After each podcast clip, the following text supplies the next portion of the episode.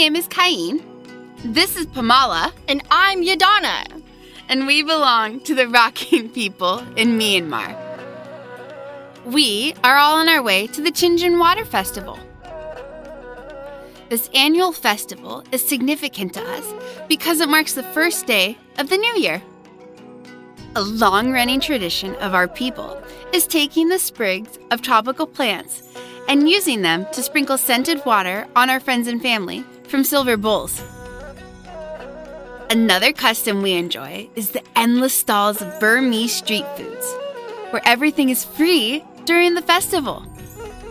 It's a celebration of life and rebirth. Would you pray for our people, the Rakhine? Pray that the Rakhine people will be able to adequately use the Burmese Bible for written literature. Pray that evangelistic materials, such as videos and songs, will be produced in the Rakhine language. Pray for a spiritual hunger in the Rakhine community that will lead them to Christ.